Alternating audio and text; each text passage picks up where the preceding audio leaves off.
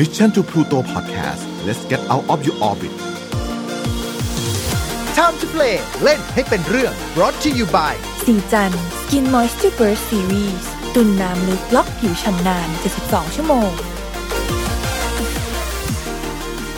สวัสดีครับ ขอต้อนรับเข้าสู่ Time to Play เล่นให้เป็นเรื่องกับผมนายโปรจีนะครับสำหรับวันนี้เนี่ยเรามาเจอกันตอนที่ 54 กันแล้วนะครับ แต่ละท่านเป็นยังไงกันบ้าง สามารถที่จะคอมเมนต์กันเข้ามาด้านล่างได้เลยนะครับ สัญญาว่าจะเข้าไปอ่านทุกเม็ดเลยละครับสำหรับวันนี้ฮะจะมาเป็นแนวเล่าตำนานกันบ้างดีกว่านะครับ ผมเชื่อว่าหลาย ๆ คนเนี่ยถ้าเกิดว่าศึกษาประวัติศาสตร์มาหรือว่าอยู่ในชั้นเรียนประวัติศาสตร์เนี่ยเขาก็จะพูดกันใช่ไหมครับว่า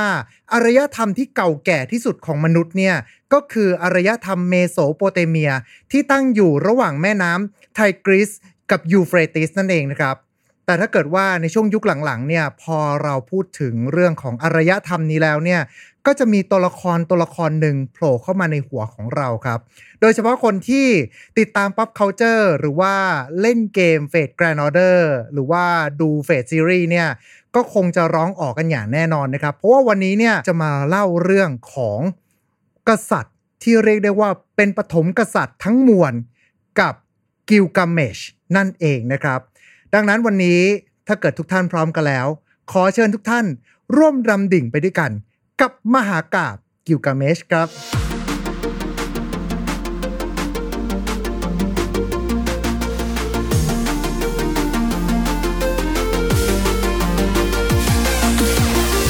สำหรับเรื่องราวในวันนี้นะฮะ เราจะมาเล่ากันถึงกษัตริย์กิลกาเมชซึ่งเป็นกษัตริย์ของเมืองอุรุก อยู่ในอาณาจักร บาบิโลนหรือว่าบาบิโลเนียนั่นเองนะครับ ซึ่งปัจจุบันนี้ก็จะตั้งอยู่ใกล้ ๆ กับอิรักนั่นเองฮะ โดยเชื่อว่าครองราชย์เมื่อประมาณ 2,700 ปีก่อนคริสตศักราชครับ ประวัติของกิลกาเมชเนี่ยจะถูกจารึกเอาไว้นะครับ ในมหากาพย์กิลกาเมช จารึกบนแผ่นดินเหนียวเป็นภาษาของพวกซูเมอร์ หรือว่าภาษาซูเมอร์นั่นเองฮะซึ่งยังหลงเหลือมาจนถึงปัจจุบันนี้ ถือได้ว่าเป็นจารึกทางประวัติศาสตร์ที่เก่าแก่ที่สุดชิ้นหนึ่งของมวลมนุษยชาติ มหากาบครับมีชื่อดั้งเดิมว่า ผู้มองเห็นเบื้องลึกหรือว่า he who saw the deep กับมีชื่อหนึ่งนั่นก็คือ ผู้ยิ่งใหญ่กว่าราชันทั้งปวง หรือ surpassing all other kings รายละเอียดส่วนที่บันทึกจริงๆเนี่ยก็มีอยู่หลากหลายเวอร์ชันนะครับเหล่านักวิชาการแล้วก็นักประวัติศาสตร์เนี่ยก็มีการถกเถียงกันนะครับว่ากิลกาเมชมีตัวตนจริงอยู่หรือไม่ จนกระทั่งมีการขุดค้นพบเป็นซากโบราณนะครับ แล้วก็มีวัตถุอยู่ชิ้นหนึ่งครับ ที่มีชื่อของตัวละคร ซึ่งโผล่มาใน Epic of Gilgamesh หรือว่ามหากาบกิลกาเมชนี้ด้วยทำให้มีการสันนิษฐานกันนะครับว่ากิลกาเมช น่าจะมีตัวตนอยู่จริงครับ โดยในตำนานของวันนี้เนี่ย ก็จะเอามาจากมหากราบกิลกาเมชที่จารึกไว้บนแผ่นศิลาดินเหนียวจำนวนทั้งหมด 12 แผ่น ที่เป็นเรื่องราวการประจนภัย การแสวงหาชีวิตอมตะ และมิตรภาพลูกผู้ชายของกิลกาเมชครับซึ่งจารึกเนี่ยได้มีการบัญญัติไว้ดังนี้เลยนะครับว่ากิลกาเมชเนี่ยถูกอธิบายไว้ว่า 2 ใน 3 ส่วนเป็นเทพเจ้า 1 ใน 3 ส่วนเป็นมนุษย์ เป็นบุตรของพระบิดาที่เป็นมนุษย์ และพระมารดาที่เป็นเทพครับ ขึ้นครองราชเป็นกษัตริย์ของเมืองอุรุก ที่เป็นเมืองหลวงของอาณาจักรบาบิโลน เป็นผู้นำของชาวซูเมเรียนทั้งปวง แต่แทนที่จะเป็นกษัตริย์ที่สง่างาม ไม่ครับ กิลกาเมชครับ เป็นกษัตริย์ที่โหดร้าย รุนแรง กดขี่ประชาชนนำคนที่อยู่ในใต้อานัตตัวเองเนี่ยเอามาเป็นแรงงานทาส และวีรกรรมวีรเวรที่ถูกบันทึกเอาไว้ ในมหากาบและจุดชนวนให้ผู้คนเนี่ยลุกขึ้นมาต่อต้านเลยนั่นก็คือกิลกาเมชครับ จะใช้สิทธิ์ในการเป็นกษัตริย์ ไปโผล่ในงานแต่งงาน แล้วก็เรียกร้องสิทธิ์ในการเคลมเจ้าสาวในคืนแรกของการแต่งงานนั้นทำให้ชาวเมืองอุรุกเนี่ยกำหมัดคับแค้นใจยิ่งนักแต่ก็ทำอะไรไม่ได้ครับ เพราะว่าเป็นกษัตริย์ แล้วก็ยังมีเชื้อสายความเป็นเทพอยู่ในตัวเองด้วย จนสุดท้ายครับ ประชาชนเนี่ยก็ต่างสวดอ้อนวอนต่อเทพเจ้า ให้มาช่วยกำจัดเจ้าทาราราชผู้นี้หน่อย เทพได้ยินดังนั้นนะครับ ก็เลยมีการประชุมกัน แล้วก็มีมติให้เทพีอารูรูสร้างสิ่งมีชีวิตที่มีพลังทัดเทียมกับกิลกาเมชขึ้นมา และสิ่งมีชีวิตนั้น มีนามว่าเอ็นคิดูบางตำนานนะครับก็จะบอกว่าเอ็นคิดูเนี่ยสร้างมาจากดินเหนียวบ้าง หรือไม่ก็บอกว่าเป็นครึ่งคนครึ่งสัตว์ มีเขาเหมือนกับกระทิง แต่ตามบันทึกในมหากาบกิลกาเมชเนี่ยจะบอกว่าเป็นเหมือนกับคนป่า ผมยาวรุงรัง ออกพเนจรในป่าร่วมกับสิงสาราสัตว์ครับ โดยเรื่องราวของอินคิดูเนี่ยถือได้เลยว่าเป็นเรื่องราวที่สำคัญมาก เพราะว่าจะเป็นจุดเปลี่ยนในชีวิตของกิลกาเมชครับ โดยเอ็นคิดูเนี่ยถูกพบโดยพรานป่าในขณะที่เอ็นคิดูกำลังทำลายกับดักที่วางเอาไว้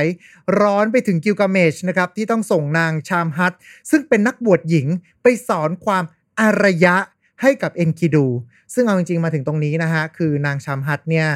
ไม่ใช่แค่นักบวชหญิงธรรมดานะครับ แต่ว่าเป็นแนว sex worker นั่นเองครับ โดยจะเป็นความเชื่อในยุคสมัยก่อนที่จะเผยแพร่ศาสนาผ่านทางเพศสัมพันธ์นั่นเอง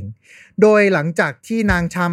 โดยหลังจากที่นางชามฮัตเนี่ยได้ทำการสอนเอ็นคิดูไปจนถึง 6 วัน 7 คืน เอ็นคิดูก็เริ่มมีความอารยะขึ้นมานะครับ กลายมาเป็นผู้รู้แจ้ง เข้าไปอาศัยอยู่ในเมืองละทิ้งชีวิตในขุนเขา และนางชามฮัตเนี่ยก็เล่าถึงความโหดร้ายของกิลกาเมชทำให้เอ็นคิดูเนี่ยรู้สึกได้ว่าต้องทำอะไรสักอย่างแล้ว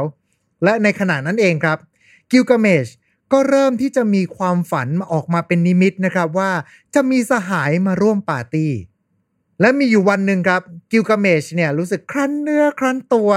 ออกเดินทางครับกะว่าจะไปบุกเคลมเจ้าสาวในงานแต่ง แต่แล้วเอ็นคิดูครับ ก็รู้สึกว่าจะรู้ว่ากิลกาเมชมาบริเวณนี้ก็เลยเข้ามาขัดขวาง จนเกิดการต่อสู้อย่างบ้าคลั่ง ทั้งสองเล่นมวยปล้ำกันอย่างฟัดเหวี่ยง จนภายหลังการต่อสู้นั้นนะครับ ทั้งสองฝ่ายเนี่ยต่างยอมรับในฝีมือ แล้วก็พละกำลังของอีกฝ่ายหนึ่ง แล้วก็ตัดสินใจที่จะจับมือแล้วก็มาเป็นเพื่อนกันครับ คือ ช็อตนี้ถ้าไม่ได้ฟังให้มันดูเป็นวายก็จะดูเป็นมิตรภาพลูกผู้ชายมากๆเลยนะฮะ และด้วยมิตรภาพใหม่นี้ครับ แล้วก็คำแนะนำจากเอ็นคิดูเนี่ย ค่อยๆ แปลเปลี่ยนความคิดของกิลกาเมชเกิดการเปลี่ยนแปลงระดับปรับพฤติกรรมจากหน้ามือเป็นหลังมือกันเลยทีเดียวฮะเลิกพฤติกรรมที่โหดร้ายที่เคยปฏิบัติกับประชาชน หันมาทำนุบำรุงบ้านเมือง จนกระทั่งนครอุรุกเนี่ยเจริญรุ่งเรือง กลายมาเป็นกษัตริย์ที่น่ายกย่อง ซึ่งตามบันทึกโบราณของชาวซิเมเรียนเนี่ยบางครั้งก็จะบอกว่า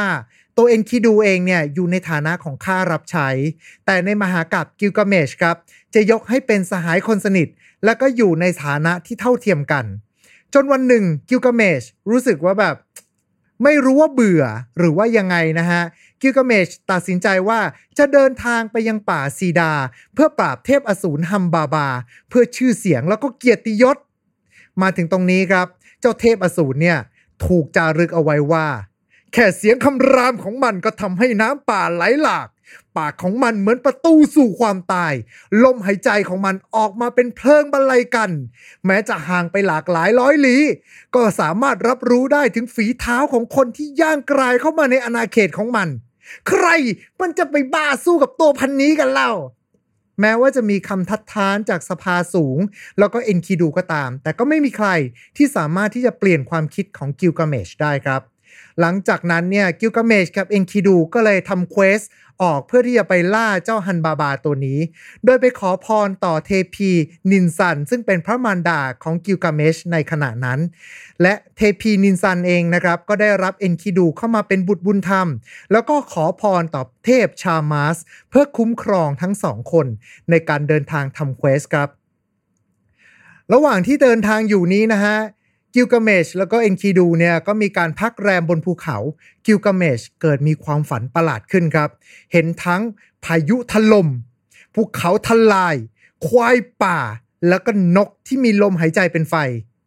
เอ็นคิดูเมื่ออ่านความฝันนั้นแล้วครับ ก็บอกกับกิลกาเมชไปว่า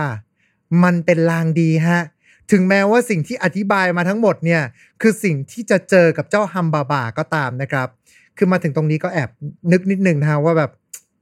มันเป็นลางดียังไงวะ มันดูยังไงก็ลางร้ายชัดๆเมื่อมาถึงเขตป่าครับ เจ้าฮัมบาบาก็ออกมาต้อนรับขับสู้กันเป็นอย่างดีเลยนะฮะ สตาร์ทมาเริ่มต้นก็เริ่มด้วยคำด่าทอก่อนเลยครับว่า ไอ้เอ็นคิดู เจ้าคนทรยศข้าจะจับกิลกาเมชฉีกเป็นชิ้นๆ แล้วก็ฉีกให้นกในป่านี้กินซะ พอได้ฟังดังนั้นแล้วครับ กิลกาเมชก็มีอาการแบบ ครั่นคร้ามกันนิดนึงนะฮะ มีหวั่นๆอยู่หน่อยๆ แต่เอ็นคิดูครับ เป็นคนที่แตะบ่าของกิลกาเมชแล้วทำให้กิลกาเมชเนี่ย กลับมาตั้งสติประคองสติเพื่อที่จะต่อสู้กับเจ้าฮัมบาบาไว้ได้ และหลังจากนั้นครับทั้งสองฝ่ายก็เข้ารมรันต่อสู้ด้วยกัน ท้องฟ้ากลายมาเป็นสีดำมืดมิดภูเขาพังทลาย และหลังจากที่ต่อสู้ตรงนั้นไปได้ ภายหลังครับ ทั้งสองก็สามารถเอาชนะได้ ด้วยพรจากเทพนั่นเองนะฮะ ที่ก่อนหน้านี้ที่บอกว่าไปหาท่านแม่ ซึ่งเป็นเทพีเนี่ย แล้วก็ตัวเทพีเองก็ได้มีการขอพรจากเทพมาใช่ไหมครับเนลมิดออกมาเป็นสายลมทั้ง 13 แล้วก็ทำให้เจ้าฮัมบาบาเนี่ยเพลียงพล้ำก่อนที่จะลงมือสังหารครับ เจ้าฮัมบาบา ก็ร้องขอชีวิตต่อกิลกาเมชครับ บอกว่าถ้าเกิดว่าไว้ชีวิตมันเนี่ย ก็จะถวายตัวเป็นค่ารับใช้ แต่ว่าสิ่งที่กิลกาเมชตอบกลับไปนั่นก็คือ ไม่อะ ชื่อเสียงสำคัญกว่า แล้วก็จัดการบันคอของเจ้าฮัมบาบา พร้อมกับเจียนลูกๆของมันทั้ง 7 ไม่เท่านั้นนะครับ ยังจัดการตัดไม้ที่ป่าซีดา เอาไปทำเป็นประตูวัง เอาไปทำเป็นประตูของตัวโบสถ์หรือว่าวิหารของกิลกาเมชด้วยครับ และหลังจากนั้นอันนี้ก็ไม่รู้เหมือนกันนะฮะว่ากิลกาเมชเนี่ยเอาต้นไม้ต่างๆ แล้วก็หัวของเจ้าฮัมบาบากลับเมืองไปได้ยังไง แต่ว่าเอาว่ากลับไปได้แล้วกันนะครับ จากวีรกรรมในครั้งนี้ครับทำให้ชื่อเสียงของกิลกาเมชเนี่ยเป็นที่โด่งดังมาก จนกระทั่งไปเตะตาเทพีอิชตาครับ ซึ่งเป็นเทพีแห่งความรัก ความงาม ความยุติธรรม และสงครามครับ มาถึงตรงนี้ตอนที่หาข้อมูลก็สะดุกกึดนิดนึงเหมือนกันนะว่าทำไมตัวแทนของอะไรต่อมีอะไร มันขัดแย้งย้อนแย้งกันได้เบอร์นี้นะครับ อิชตาเนี่ยยื่นข้อเสนอครับว่า อยากให้กิลกาเมชเนี่ย มาเป็นพระสวามีคนใหม่นะฮะโอ้โหเทพีแห่งความงามเสนอมาสักขนาดนี้ กิลกาเมชก็เลยตอบกลับไปครับว่า ไม่อะ ไม่เอา คือปฏิเสธแบบไม่มีเยื่อใยเลยนะ เพราะว่ากิลกาเมชเนี่ยทราบมาครับว่า สามีของอิสตาแต่ละคนก่อนหน้านี้นี่คือ จบไม่สวยทั้งนั้นเลยฮะอิสตามาอย่างนี้ปุ๊บ โดนปฏิเสธมาก็รู้สึกเสียหน้า ก็เลยต้องไปร้องถึง เทพอานูซึ่งเป็นพระบิดาของอิสตาครับ คือแบบใช้คำประมาณว่าป่าดูนั่นสิ ไอกษัตริย์นั่นมันปฏิเสธหนูไม่มีเยื่อใยเลย หนูขอกระทิงสวรรค์เนี่ย ไปจัดการมันหน่อยป่าช่วยหนูนะป่าช่วยหนูนะ ไม่อย่างนั้นแล้วเนี่ย หนูจะฟื้นคืนชีพซากศพคนตายต่างๆขึ้นมา แล้วก็ให้คนตายเหล่านั้นเนี่ย ไล่กัดกินคนเป็นแม่ คือขู่ด้วยซอมบี้อพอลคลิปส์นะฮะ คือพอเห็นดังนั้นปุ๊บเนี่ยเทพอานู ก็เลยรู้สึกว่าแบบเองจะเป็นแบบนั้นก็คงไม่สวยมั้งลูกสาวก็เลย อะ ให้ยืมได้กับเจ้ากระทิงสวรรค์ แต่บอกไว้ก่อนนะ เจ้ากระทิงสวรรค์เนี่ย เมื่อมันไปที่ไหนปุ๊บแล้วเนี่ยจะเกิดความแห้งแล้งไป 7 ปี ดังนั้นจงไปช่วยมนุษย์ ในการที่จะสะสมสเสบียงให้ครบ 7 ปีเช่นเดียวกัน คือบวกกับลบเจอกันก็เจ้ากันพอดีอารมณ์ประมาณนี้แหละครับ แล้วหลังจากนั้นเนี่ยอิชตาก็เลยนำเจ้ากระทิงสวรรค์เนี่ยไปบุกที่โลกมนุษย์ครับ มีการกล่าวกันนะฮะว่าแค่มันกระทืบเท้าครั้งเดียวเนี่ยก็สามารถที่จะทำให้ธรณีแหวก แล้วก็กลืนกินทหารของกิลกาเมชไปได้เป็นร้อยคนเลยทีเดียว เมื่อเห็นดังนั้นนะครับกิลกาเมช กับเอ็นคิดูก็เลยต้อง tag team ออกมาสู้กับเจ้ากระทิงสวรรค์นี้ครับ และสุดท้ายก็สามารถที่จะจัดการลงได้ และเอ็นคิดูเองเนี่ยก็เลยตัดขาหลังของเจ้ากระทิงสวรรค์เนี่ยแล้วก็เคลื่องไปยังอิชทาที่กำลังร้องแหกปากโวยวายอยู่นั่นเองนะครับ หลังจากนั้นเนี่ยชาวเมืองต่างก็เรียกได้ว่าดีใจแล้วก็มีงานเฉลิมฉลองต่างๆ แต่เรื่องมันไม่จบเท่านั้นนะครับ เพราะว่าเอ็นคิดูเนี่ยเกิดมีความฝันประหลาดเข้า เขาฝันว่าโดนทวยเทพเนี่ยสาบส่งในฐานะของคนที่เป็นคนจัดการเจ้ากระทิงสวรรค์ แล้วก็เทพอสูรฮัมบาบาก่อนหน้านั้น และนอกเหนือจากนั้นเนี่ยก็ยังมีความฝันอีกว่าเขาเนี่ยโดนกักขังอยู่ในโลกความตาย เมื่อเป็นแบบนั้นครับ ไม่นานเอ็นคิดูก็เริ่มล้มป่วยลง และใช้เวลา 12 วัน กว่าที่จะสิ้นใจ โดยในวาระสุดท้ายนั้นเนี่ย เอ็นคิดูรู้สึกเสียใจยิ่งนัก ที่ไม่ได้ตายเคียงบ่าเคียงไหลกับกิลกาเมช และหลังจากที่เอ็นคิดูเนี่ยเสียชีวิตไปครับกิลกาเมชก็โศกเศร้าเสียใจมาก ถึงกับคร่อมอยู่บนศพของเอ็นคิดูไม่ให้ใครเนี่ยเข้ามาใกล้ แล้วก็พยายามที่จะหลอกตัวเองอยู่ตลอดเวลาว่าเอ็นคิดูเนี่ยยังมีชีวิตอยู่ จนกระทั่ง ซากศพของเอ็นคิดูเนี่ยเริ่มที่จะเน่าเปื่อยทำให้กิลกาเมชเนี่ยตระหนักได้ว่าเอ็นคิดูเพื่อนรักได้จากไปแล้วจริง ๆ หลังจากนั้นกิลกาเมชก็ทำการจัดงานศพครั้งยิ่งใหญ่นะครับ เรียกผู้คนในเมืองอูรุก แล้วก็ทั้งอาณาจักรเนี่ยมาร่วมไว้อาลัยแล้วก็จัดพิธีเนี่ยอย่างยิ่งใหญ่แล้วก็สมกับฐานะของพระสหายสนิท แล้วก็สุดท้ายก็นำอินคิดูเนี่ยไปฝังที่แม่น้ำนั่นเองครับ หลังจากนั้นนะครับกิลกาเมชเนี่ยก็รู้สึกได้ว่า มาถึงตรงนี้แล้วเนี่ยเขาเองก็ยังโศกเศร้าเสียใจกับการจากไปของอินคิดู ก็เลยเดินทางเข้ามาในป่าครับ ล่าสิงสาราสัตว์ต่างๆ แล้วก็ห่มเอาไว้เป็นเหมือนกับแทนที่จะใส่เป็นฉลองพระองค์ ไม่ห่มเป็นหนังสัตว์แทนนะครับ เพื่อเป็นการอาลัยต่อการจากไปของเอ็นคิดู แล้วก็เริ่มตระหนักได้นะครับว่าวันหนึ่งเนี่ยเวลาของตัวเองก็คงจะมาถึง กษัตริย์กิลกาเมชครับ ก็เลยออกเดินทางไปตามหาอุสนาพิสทิม ซึ่งเป็นชายคนสุดท้าย ที่รอดจากภัยพิบัติน้ำท่วมโลกในการก่อน แล้วก็ได้รับพรให้อยู่ยงคงกระพันเพื่อที่จะไปตามหาวิธีการเป็นชีวิตอมตะมาถึงตรงนี้นะครับก็คงจะสังเกตกันได้ว่า ตามบันทึกทางประวัติศาสตร์ แล้วก็เรื่องเล่าทางศาสนาเนี่ยก็มักจะมีเรื่องราวเหตุการณ์น้ำท่วมโลกอยู่นะครับ ซึ่งเป็นอีกหนึ่งจุดนะครับที่นักประวัติศาสตร์เนี่ยเชื่อว่าอาจจะมาจากเขาโครงเรื่องจริงเมื่อหลายพันปีที่แล้ว กิลกาเมชครับเริ่มการเดินทางครั้งใหม่นี้ ฝ่าฟันอันตรายต่างๆ มากมาย ไปจนกระทั่งถึงสุดขอบโลก ที่แห่งนั้นครับเขาเจอกับคู่สามีภรรยามนุษย์ครึ่งแมงป่องสองตนในอุโมงค์ฝ่ายสามีพยายามที่จะโน้มน้าวกิลกาเมชให้ล้มเลิกการเดินทาง แต่ฝ่ายภรรยาครับกลับเข้ามาขัดเอาไว้ด้วยความสงสาร แล้วก็ปล่อยให้กิลกาเมชเนี่ยเดินทางต่อ หลังจากที่เดินทางผ่านถนนแห่งสุริยัน กิลกาเมชก็เดินทางไปถึงสวงสวรรค์ ที่เต็มไปด้วยต้นไม้ที่ประดับไปด้วยเพชรนินจินดาต่างๆ มากมาย ณที่แห่งนั้นครับ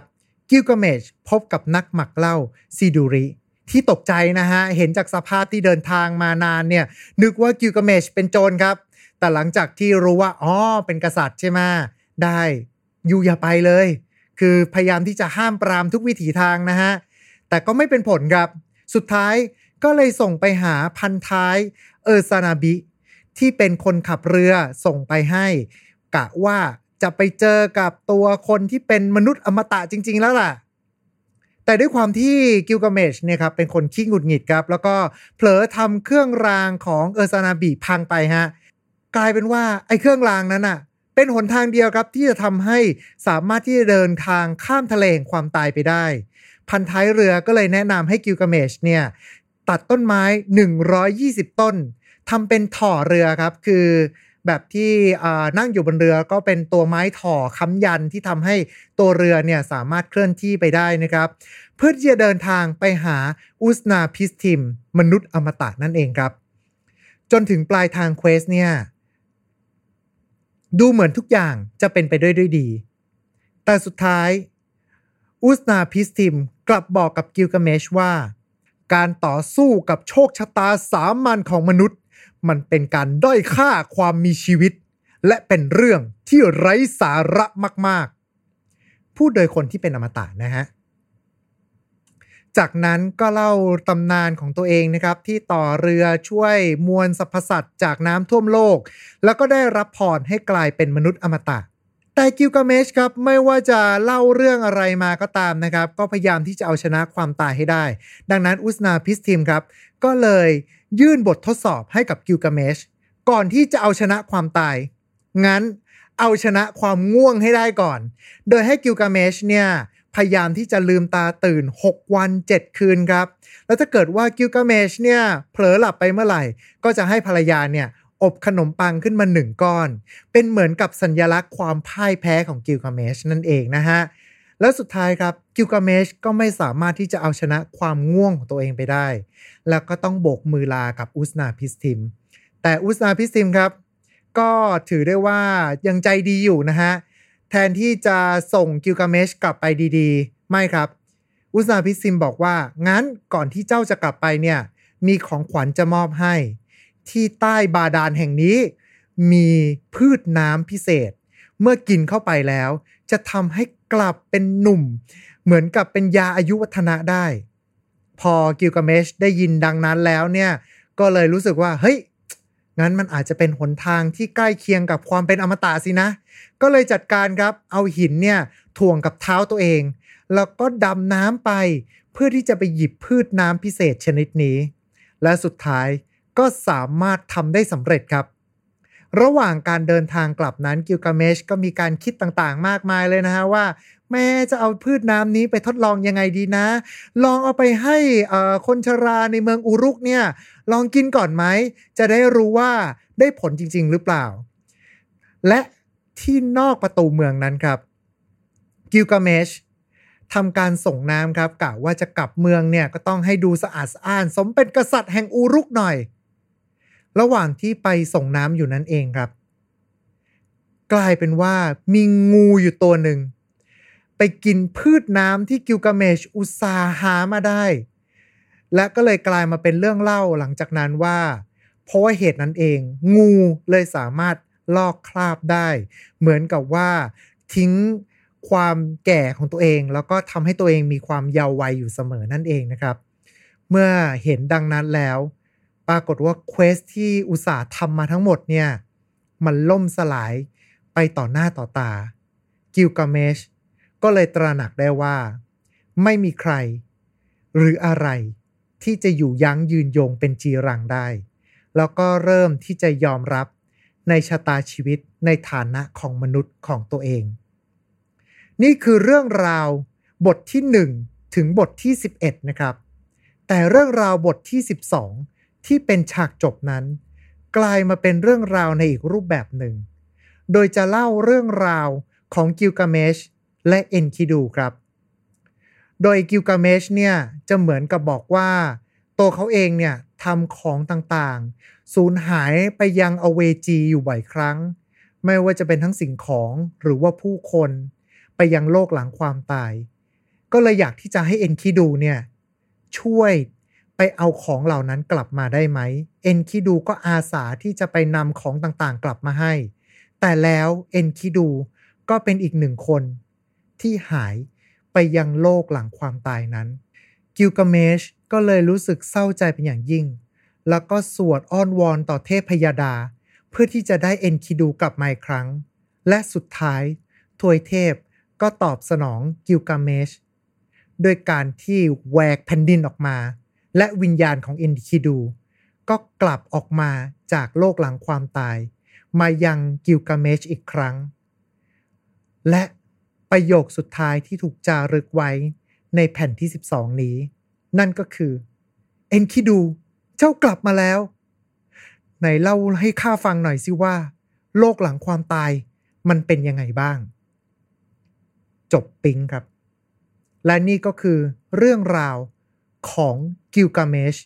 ปฐมกษัตริย์ แห่งมวลมนุษยชาติทั้งปวงนั่นเองครับ เรื่องราวของกิลกาเมชนะครับ ก็กลายมาเป็นเรื่องราวที่กล่าวขาน แล้วก็ถูกหยิบยกมาใช้ในวัฒนธรรมร่วมสมัย ตามสื่อต่างๆ มากมาย ไม่ว่าจะเป็นทั้งบทกวีนวนิยายที่หลากหลายแนวมีตั้งแต่แนวแฟนตาซี ลึกลับสยองขวัญ ไปจนถึงนวนิยายวิทยาศาสตร์กันเลยทีเดียวฮะ แต่ที่ทำเอาระบบ Google รวนไปเลย นั่นก็น่าจะมาจากแอนิเมชัน Fate นั่นเองนะครับ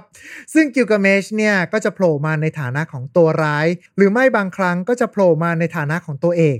แล้วแต่เรื่องราวนะครับ โดยจะหยิบยกนิสัยตั้งแต่ตอนที่ก่อนจะเจอกับเอนคิดูตอนที่ยังเป็นทรราชนำมาเสนอ หรือว่าในบทเฟดบาบิโลน ที่กลายมาเป็นกษัตริย์ผู้ทรงธรรมไปแล้ว อันนี้ก็จะมีซีรีส์อยู่ใน Netflix ด้วยเช่นเดียวกันครับ จากมหากาบที่มีอายุมาร่วม 5,000 ปี สู่ pop culture ในทุกวันนี้ ตราบใดนะครับที่ยังมีการเล่าเรื่องราว แล้วก็สารต่อ ปรับให้เข้ากับยุคสมัย แม้ว่าจะมีการดัดแปลงไปจากเนื้อหาดั้งเดิม แต่ก็เชื่อครับว่า เรื่องราวเหล่านั้น ก็จะมีผู้คนที่ค้นหาความเป็นมาแบบดั้งเดิมอยู่อย่างแน่นอนนะครับ เหมือนกับทุกท่านที่เข้ามารับชม Time to Play ของเราในวันนี้นะฮะ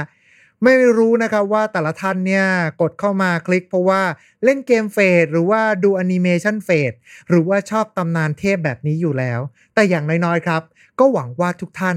จะได้รับอะไรกลับไปนะครับ และเรื่องราวในวันนี้ทำให้เราตระหนักได้เลยนะครับว่า บันทึกที่เก่าแก่ที่สุดของมนุษยชาติชิ้นหนึ่ง มันคือมหากาบซีรีส์วายนั่นเองครับ ก็ประมาณนั้นนะฮะ สำหรับวันนี้นะครับก็ต้องขอขอบคุณเช่นเดิมเลยนะครับ กับทุกๆคนที่คลิกเข้ามารับชมหรือว่ารับฟังกันนะครับ สามารถที่จะคอมเมนต์กันเข้ามาที่คลิปของเราด้านล่างได้เลยนะฮะแล้วก็เช่นเดิมเลยครับ ถ้าเกิดจะเป็นการไม่รบกวนกันเกินไป ก็อาจจะช่วยกันกดไลค์กดแชร์ กด Subscribe กด Follow ตามช่องทางที่ทุกท่าน รับชมแล้วก็รับฟังกันอยู่นะครับ สามารถที่จะคอมเมนต์กันเข้ามาได้ ผมเข้าไปอ่านทุกคอมเมนต์กันอยู่แล้วนะฮะ อย่างน้อยๆก็กดเข้าไปยกมือกับทุกคอมเมนต์เลยนะครับ ยังไงก็ตามเอาไว้เจอกันใหม่ โอกาสหน้า วันนี้ก็ต้องขอกล่าวคำว่า ขอบคุณแล้วก็สวัสดีครับ Time to play เล่นให้เป็นเรื่อง Presented by สีจัน Skin Moisture Burst Series ตุ่นน้ำลึกล็อกผิวชำนาน72ชั่วโมง